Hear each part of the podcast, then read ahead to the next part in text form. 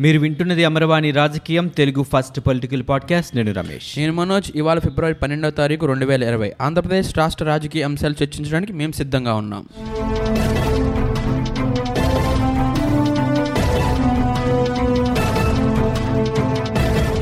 దాదాపు రెండు వేల పన్నెండులో డిసెంబర్లో జరిగినటువంటి ఒక ఇన్సిడెంట్ దేశ రాజధాని ఢిల్లీలో నిర్భయ అనే ఒక ఇన్సిడెంట్ జరిగింది. అది జరిగిన తర్వాత రెండు వేల పదమూడులో నిర్భయ చట్టాన్ని తీసుకొచ్చారు. దేశవ్యాప్తంగా ఆడవాళ్ళ మీద జరుగుతున్నటువంటి అత్యాచారాల్ని ఈ మానభంగాల్ని నిర్మూలించడానికి త్వరితగతిన తీర్పు చెప్పడానికి ఒక చట్టాన్ని తీసుకురావడం జరిగింది. నిర్భయ చట్టం రెండు వేల పదమూడు పేరుతో ఆ చట్టం అమల్లో కూడా వచ్చింది.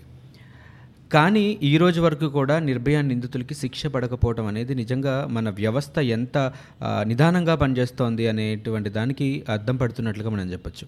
మరోవైపు మన భారతదేశం ప్రపంచవ్యాప్తంగా కూడా మహిళలకు భద్రత కల్పించలేని దేశాల జాబితాలో కూడా చోటు సంపాదించుకుంది. అది కూడా ఒక వెరీ బ్యాడ్ థింగ్ అని చెప్పాలి. ఇక రీసెంట్గా హైదరాబాద్లో ఒక వెటర్నరీ డాక్టర్ని హత్యాచారం చేసి హత్య చేసిన ఘటన తర్వాత ఆంధ్రప్రదేశ్లో ఇలాంటి ఘటనలు జరగకూడదు అని రాష్ట్ర ముఖ్యమంత్రి జగన్మోహన్ రెడ్డి దిశ చట్టం రెండు వేల పంతొమ్మిది పేరుతో ఒక చట్టాన్ని బిల్లు రూపంలో తీసుకురావడం జరిగింది. ఆ బిల్లుని ఆమోదింపజేశారు. ప్రస్తుతం రాష్ట్ర వ్యాప్తంగా కూడా దాని గురించి చర్చ జరుగుతోంది. దిశ చట్టాన్ని రాష్ట్ర వ్యాప్తంగా అమలు చేసే పనిలో రాష్ట్ర ప్రభుత్వం ఉంది. ఈ నేపథ్యంలో దిశ చట్టం మన రాష్ట్రంలో ఎలా అమలు జరగబోతోంది? అలాగే దిశ చట్టానికి రెండు వేల పదమూడులో వచ్చిన నిర్భయ చట్టానికి ఏవైనా తేడాలున్నాయా? తేడాలు ఉన్నాయా దిశ చట్టం రెండు వేల పదమూడులో వచ్చిన నిర్భయ చట్టానికి ఎంత విభిన్నంగా పనిచేస్తోంది అనే విషయాలు ఈరోజు తెలుసుకుందాం. అలాగే నేర చరిత్ర కలిగినటువంటి కొంతమంది రాజకీయ నాయకులు చట్టసభల్లో ఉండటం వల్ల ఇవన్నీ కూడా ఇప్పుడు తీసుకుంటున్న ఈ నిర్ణయాలన్నీ కూడా సక్రమంగా అమలవుతాయా లేదా? ఈ అంశాలన్నిటి గురించి ఈరోజు అమరవాణి రాజకీయంలో డిస్కస్ చేద్దాం. ఎస్ రమేష్ ఆడవాళ్ళు చిన్నపిల్లల మీద జరుగుతున్న అకృత్యాలు అత్యాచారాలు అడ్డుకట్ట వేయడానికి ఆంధ్రప్రదేశ్ ప్రభుత్వం దిశా చట్టాన్ని రెండు వేల పంతొమ్మిది నవంబర్ ఇరవై ఏడో తారీఖున తీసుకొచ్చారు.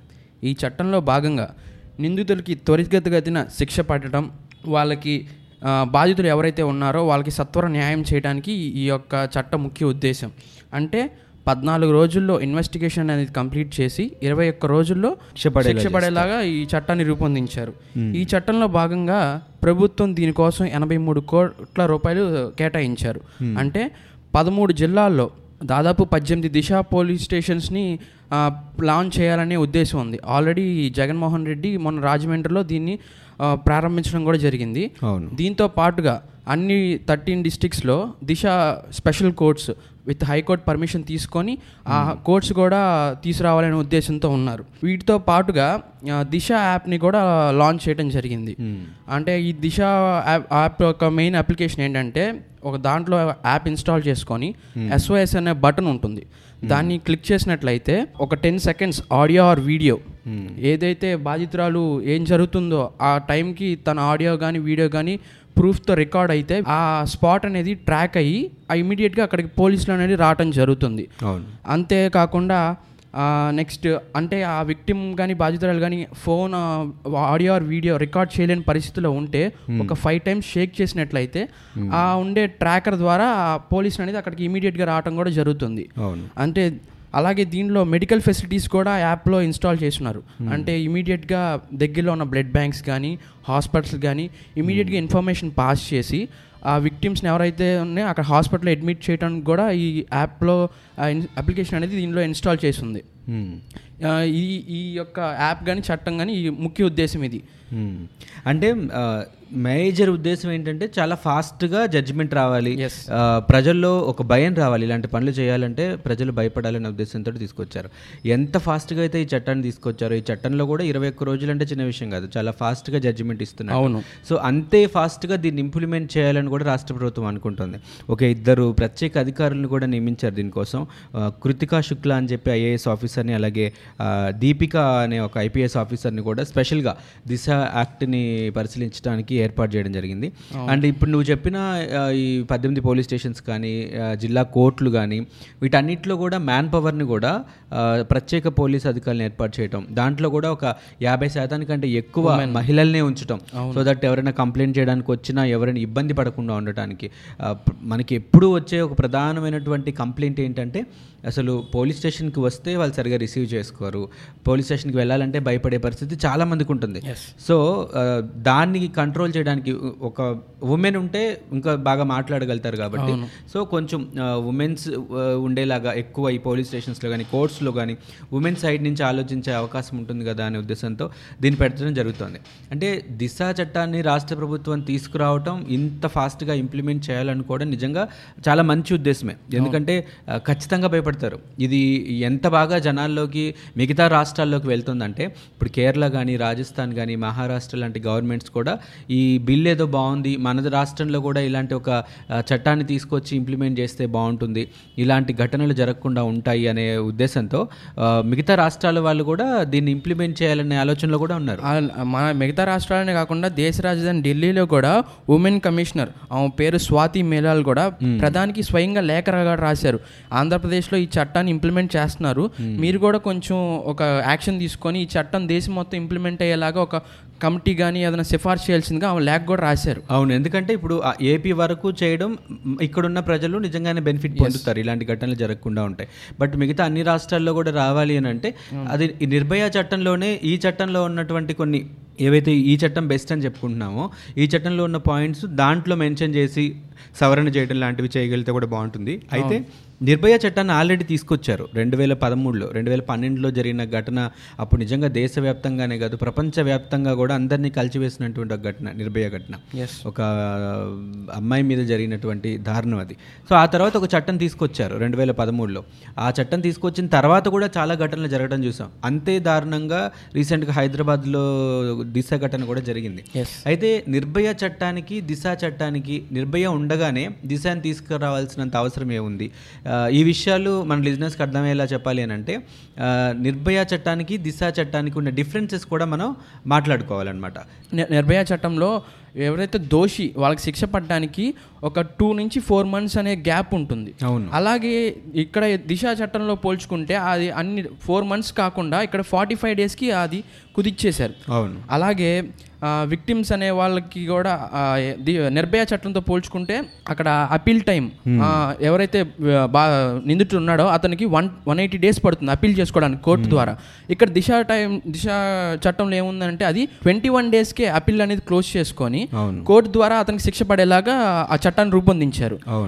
అదొక మెయిన్ పాజిటివ్ యాక్సెప్ట్ ఇంకొకటి మన చట్టాల్లో అంటే ఇంతకు ముందు ఉన్న చట్టాల్లో కూడా ఇప్పుడు ఈ మధ్య సోషల్ మీడియా యూసేజ్ బాగా పెరిగింది కాబట్టి women abuse social media through కూడా జరుగుతోంది. అవును. మెయిల్స్ పంపించడం మెసేజెస్ చేయటం మీడియాలో అసభ్యంగా మార్ఫింగ్ చేసి ఇమేజెస్ పెట్టడం.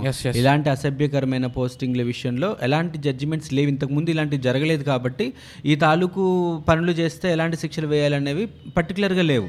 సో అయితే నిర్భయ చట్టంలో కూడా వీటి గురించి ఎక్కడ మెన్షన్ చేయలేదు. సోషల్ మీడియాలో అబ్యూస్ గురించి. బట్ దిశ చట్టంలో మాత్రం ప్రత్యేకంగా మెన్షన్ చేశారు. సోషల్ మీడియాలో ఏ మహిళని కానీ చిన్నపిల్ల మీద కానీ అసభ్యంగా వ్యాఖ్యలు చేసినా వాళ్ళని ఇబ్బంది పెట్టేలాగా వాళ్ళ గౌరవానికి భంగం కలిగించేలాగా ఎవరైనా మాట్లాడినా వాళ్ళకి ఖచ్చితంగా ఫస్ట్ టైం అయితే కనుక వాళ్ళు ఫస్ట్ టైం అలాంటి పని చేస్తే రెండు సంవత్సరాల పాటు జైలు శిక్ష విధించడం సెకండ్ టైం రిపీట్ చేస్తే అది నాలుగు సంవత్సరాలు జైలు శిక్ష విధించడం ఒక లక్ష రూపాయల వరకు జరిమానా విధించేటువంటి ఒక రూల్ని కూడా దీంట్లో తీసుకురావడం అంతేకాకుండా వాళ్ళ పేరుని ప్రతి జిల్లా పోలీస్ స్టేషన్లో కూడా పాస్ చేస్తారు. అంటే పలానా విక్టిమ్ ఇతను పలానా నిందితులకు చేశారు. ఇతనితో జాగ్రత్తగా ఉండండి మెయింటైన్ చేస్తున్నారు అనమాట ఎవరైతే అబ్యూస్ చేసే వాళ్ళు ఉంటారో వాళ్ళ తాలూకు రిజిస్ట్రీ మెయింటైన్ చేస్తారు. దానివల్ల ఏమవుతుందంటే ఫ్యూచర్లో ఇన్వెస్టిగేషన్స్ చేసినప్పుడు కూడా ఆ రిజిస్ట్రీ ఉపయోగపడుతుంది. సొసైటీకి కూడా ఉపయోగపడుతుంది తెలుస్తుంది. So these particular fellows already ఇలాంటి ట్రాక్ ఉంది అన్న ఒక అవగాహనతో ఉంటారు. అండ్ ఇంకొకటి ఏంటంటే జీరో ఎఫ్ఐఆర్. మనం దిశ జరిగినప్పుడే వెలుగులోకి వచ్చిన ఒక విషయం జీరో ఎఫ్ఐఆర్ గురించి. ఈ చట్టంలో కూడా ప్రత్యేకంగా మెన్షన్ చేశారు. జీరో ఎఫ్ఐఆర్ ఫెసిలిటీ పదమూడు జిల్లాల్లో కూడా ఉంటుంది. సో ఏ మహిళ ఎక్కడి నుంచి అయినా సరే కంప్లైంట్ ఇవ్వచ్చు. సో ఇది ఎంత బాగా పనిచేస్తుంది అని చెప్పడానికి ఒక ఉదాహరణ మనోజ్ నిన్న మార్నింగ్ ఒక ఇన్సిడెంట్ జరిగింది. ఆ, నిన్న మార్నింగ్ విజయవాడ నుంచి విశాఖపట్నం వెళ్తున్న ఒక ఏపీఎస్ఆర్టీసీ బస్సులో ఒక మహిళ పట్ల ఇంకొక వ్యక్తి అసభ్యంగా ప్రవర్తిస్తున్నాడు అనే విషయాన్ని ఆమె దిశ యాప్ ద్వారా అవును. మనం ఇందాక నువ్వు చెప్పిన దిశ యాప్ని ఇన్స్టాల్ చేసుకొని ఆ యాప్ ద్వారా తను కంప్లైంట్ చేసింది. విజయవాడలో స్టార్ట్ అయిన తర్వాత కంప్లైంట్ చేస్తే ఏలూరు చేరుకునేసరికి పోలీసులకు ఆ ఇన్ఫర్మేషన్ వెళ్ళింది. ఆ బస్ దగ్గరికి పోలీసులు వచ్చారు. అతన్ని పట్టుకొని అరెస్ట్ చేయడం జరిగింది. అయితే అరెస్ట్ చేయడం ప్రజల్లో అవగాహన తీసుకురావడం ప్రజలు భయపడడం ఇలాంటివి జరుగుతున్నాయి జాగ్రత్తగా ఉండాలి. అంతవరకు ఓకే. కానీ దీని ఇంప్లిమెంటేషన్ ఇప్పుడే జరగట్లేదు అంటానికి ఇంకొక ఉదాహరణ ఏంటంటే టీడీపీ ఎమ్మెల్యే ఆదిరెడ్డి భవానీ మొన్న రాజమండ్రి దిశ పోలీస్ స్టేషన్కి వెళ్ళి కంప్లైంట్ చేశారు. సోషల్ మీడియాలో నా మీద జరుగుతున్నటువంటి అబ్యూజివ్ లాంగ్వేజ్కి నేను కంప్లైంట్ ఇస్తున్నాను తీసుకోండి అని. అది కూడా ఆవిడ రీసెంట్గా అసెంబ్లీ సెషన్స్లో మద్యం గురించి ఏదో డిస్కషన్ వస్తే ఆవిడ మాట్లాడారు. మద్యం గురించి ఇట్లా మాట్లాడితే మద్యం గురించి నీకెందుకు అనే ఉద్దేశంతో కొంచెం నెగిటివ్ ఒక అబ్యూజివ్ లాంగ్వేజ్ యూస్ చేస్తూ సోషల్ మీడియాలో కూడా కొంతమంది ఆ, ఆదిరెడ్డి భవానీని ట్రోల్ చేశారు.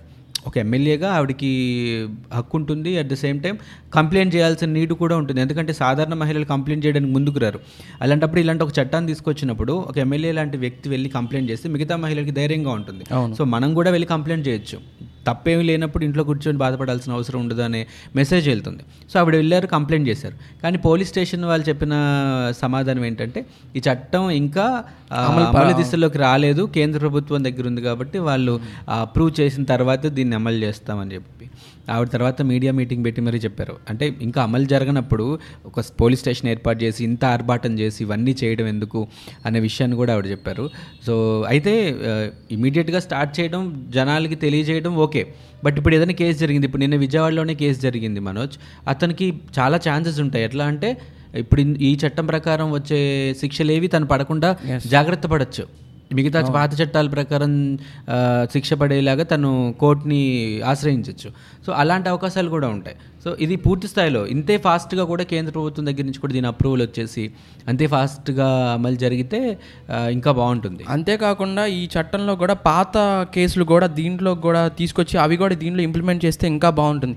ఏదైతే మనం చూసామో ఒంగోలులో సమతా కేసు కానీ నెక్స్ట్ కర్నూలులో ఒకటి ప్రీతి ప్రీతి. అలాంటివి ఎందుకంటే ఇవి అన్ని విజయవాడలో కూడా మీరా ఉంది. ఎందుకంటే ఇవన్నీ ఈ చట్టం ప్రారంభించక ముందు జరిగిన ఘటనలు ఇవన్నీ. అలాంటప్పుడు అవి ఇంకా ప్రాసెస్ జరుగుతూనే చాలా. సంవత్సరాల క్రితం యాక్చువల్గా ఇలాంటి చట్టాలు ఉండటం వల్లనే అంటే ఇంతకు ముందు కూడా మనం చట్టాల గురించి మాట్లాడాలంటే మనకు ఆల్రెడీ ఉమెన్ సేఫ్టీ కోసం మహిళల భద్రత కోసం రాజ్యాంగం తీసుకొచ్చిన చట్టాలు కొన్ని ఉన్నాయి.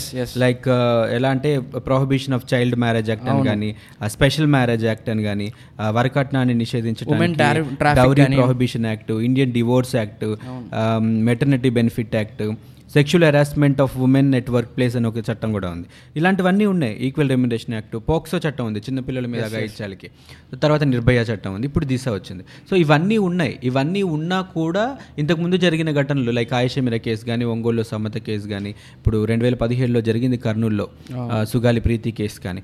వీటన్నిటికీ శిక్షలు పడకపోవడానికి లేకపోతే ఆధారాలు తారుమారు చేయడానికి కావాల్సినన్ని వెసులుబాటు ఈ చట్టాల్లో ఉన్నాయి. ఉన్నాయి. అవును. నిందితులు తప్పించుకోవడానికి ఈ చట్టాల్లో కొన్ని లోటుపాట్లు అంటారు కదా వాటిని పట్టుకొని నిందితులు తప్పించుకునే ప్రయత్నం చేస్తున్నారు. ఎప్పుడైతే దిశ యాక్ట్ని ఇంప్లిమెంట్ చేయబోతున్నాం రాష్ట్ర వ్యాప్తంగా అనౌన్స్ చేసిందో రాష్ట్ర ప్రభుత్వం అప్పుడు ఆయిషా మీరా ఫాదర్ ఒక అనౌన్స్మెంట్ ఇచ్చారు. ఈ చట్టం ఒక బోగస్ దీని వల్ల కూడా ఎలాంటి ప్రయోజనం ఉండదు. ఎన్నో సంవత్సరాల క్రితం జరిగిన నా కూతురి విషయమే ఇంతవరకు కొలిక్కి రాలేదు అని చెప్పారు.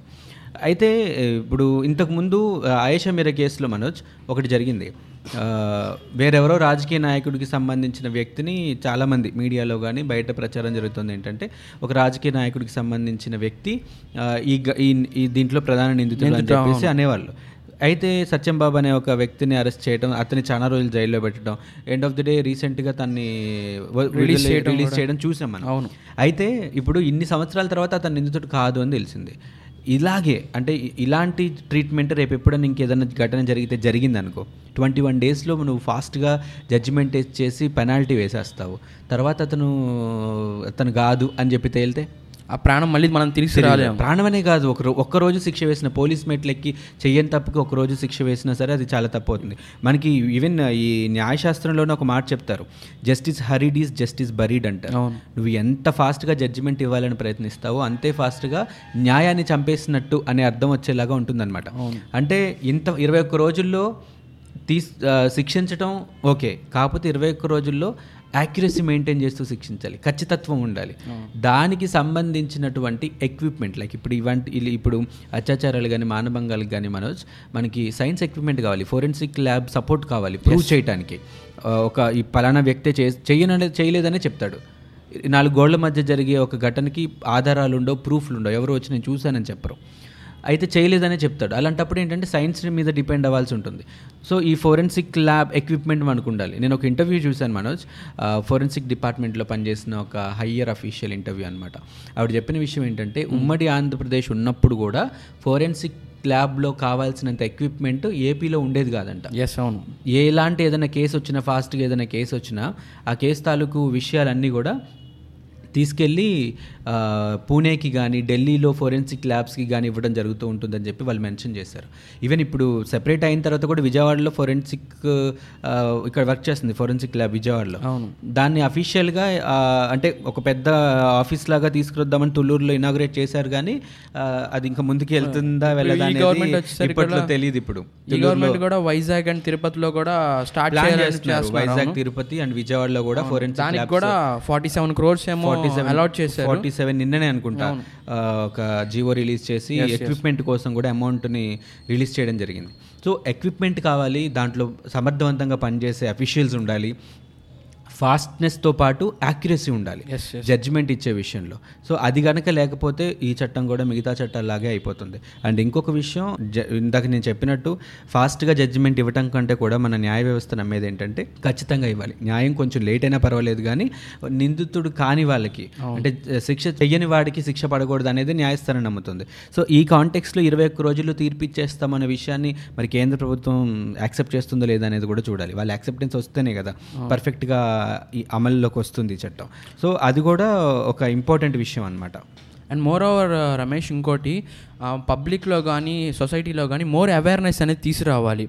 ఎందుకంటే చాలా వరకు ఇలాంటి ఘటనలు జరిగినప్పుడు చాలా మా కుటుంబాల్లో భయపడతారు కేసు పెట్టడానికి. ఎందుకంటే మా కుటుంబంలో జరిగింది ఇది పది మందికి తెలిస్తే ఇంకా పాలవుతాము ఆ. అనే ఇది కూడా భయపడతారు. సామాజికంగా కొన్ని కట్టుబాట్లు ఉండిపోయినాయి వాటిని బ్రేక్ చేయాల్సిన అవసరం ఉంది. ఎందుకంటే ఒక సర్వే ప్రకారం ఇండియాలో రేప్ విక్టిమ్స్లో ఓన్లీ ముప్పై శాతం మంది మాత్రమే కంప్లైంట్ ఇస్తున్నారు.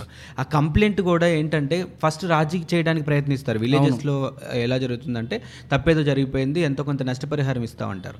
దానివల్ల ఏమవుతుందంటే ఫస్ట్ సరేలే అయింది ఏదో అయిపోయిందని ఈ సమాజంలో ఉన్నటువంటి కొన్ని ఈగో ఇలా బెదిరిస్తారు పరువు పోతుంది ఇలాంటి విషయాలకి భయపడి వాళ్ళు ఒప్పుకుంటారు. అవును. కానీ తర్వాత అదేమవుతుందంటే ఆ నష్టపరిహారం రాకపోవడమో లేకపోతే తర్వాత బెదిరించడమో బ్లాక్మెయిల్ చేయడమో లాంటివి చేయడం వల్ల అప్పుడు పోలీస్ స్టేషన్కి వచ్చి కేసు పెడతారు. సో దానివల్ల ఉపయోగం ఉండదు ఆధారం ఉండదు. ఇప్పుడు ఈ మానభంగాలు అత్యాచారాల విషయాల్లో ఇరవై నాలుగు గంటల లోపు నువ్వు వచ్చి స్టేషన్కి వచ్చి కంప్లైంట్ ఇస్తేనే సరైన ఆధారాలు దొరుకుతాయి. ఎందుకంటే ఈ స్పర్మ్ అనేది కనుక క్లీన్ చేసేసుకుంటే ట్వంటీ ఫోర్ అవర్స్ లోపు మనం స్నానంకి వెళ్ళినా వాష్రూమ్కి వెళ్ళినా ఆధారాలు మిస్ అయిపోతాయి.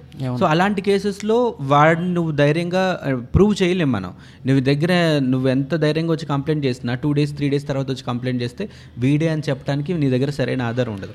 సో ఏంటంటే నువ్వు అన్నట్టు అవేర్నెస్ ప్రోగ్రామ్స్ కూడా క్రియేట్ చేయాలి.